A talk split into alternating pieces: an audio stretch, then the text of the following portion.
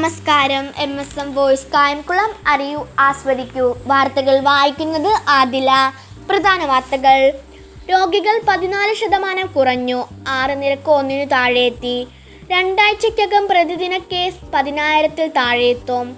Covid ഇന്നലെ പതിനേഴായിരത്തി അറുന്നൂറ്റി എൺപത്തൊന്ന്. ടെൻഡർ നടപടി ബില്ലിൽ ഇരട്ടിപ്പെന്ന ആരോപണം.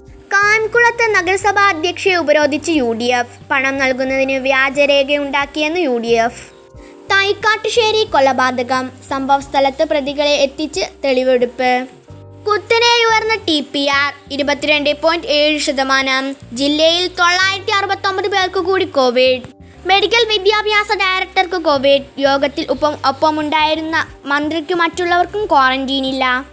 കഞ്ചാവ് കേസ് വ്യാജ ആധാർ കാർഡ് സംബന്ധിച്ചുള്ള അന്വേഷണം ഊർജിതം. കേരളത്തിൽ നാൽപ്പത്തെട്ട് ശതമാനം പേരിൽ ആന്റിബോഡി.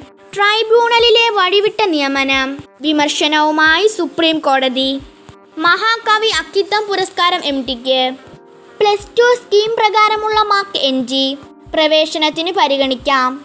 തമിഴ് തടവുകാരെ കൊല്ലുമെന്ന് ഭീഷണി. ശ്രീലങ്കൻ ജയിൽ മന്ത്രി രാജിവെച്ചു. പന്തീരാങ്കാവ് കേസ്. ഉസ്മാനെ പോലീസ് കസ്റ്റഡിയിൽ വിട്ടു. മേൽപ്പാലത്തിൽ അപകടം. മുപ്പതടി താഴേക്ക് വീണ രണ്ടുപേർ മരിച്ചു. കടുത്ത പനി. ഹരിയാനയിൽ ഏഴു കുട്ടികൾ മരിച്ചു. ഭാരതപ്പുഴയിൽ ഒഴു- ഒഴുക്കിൽപ്പെട്ട അമ്പലപ്പുഴ സ്വദേശിയുടെ മൃതദേഹം കണ്ടെത്തി. പോലീസ് താക്കീത് ചെയ്ത് വിട്ടയച്ച യുവാവ് തൂങ്ങി മരിച്ച നിലയിൽ. കായികം. ബാസ്കറ്റ്ബോൾ ഇന്ത്യൻ ടീമിൽ നാല് മലയാളികൾ. ചാമ്പ്യൻസ് ലീഗ് ഫുട്ബോളിൽ ബാർസയ്ക്ക് തോൽവി. ലുക്കാഗു ഗോളിൽ ചെൽസിക്ക് ജയം. ഓപ്പൺ മീറ്റ് മരിയയ്ക്ക് വെള്ളി.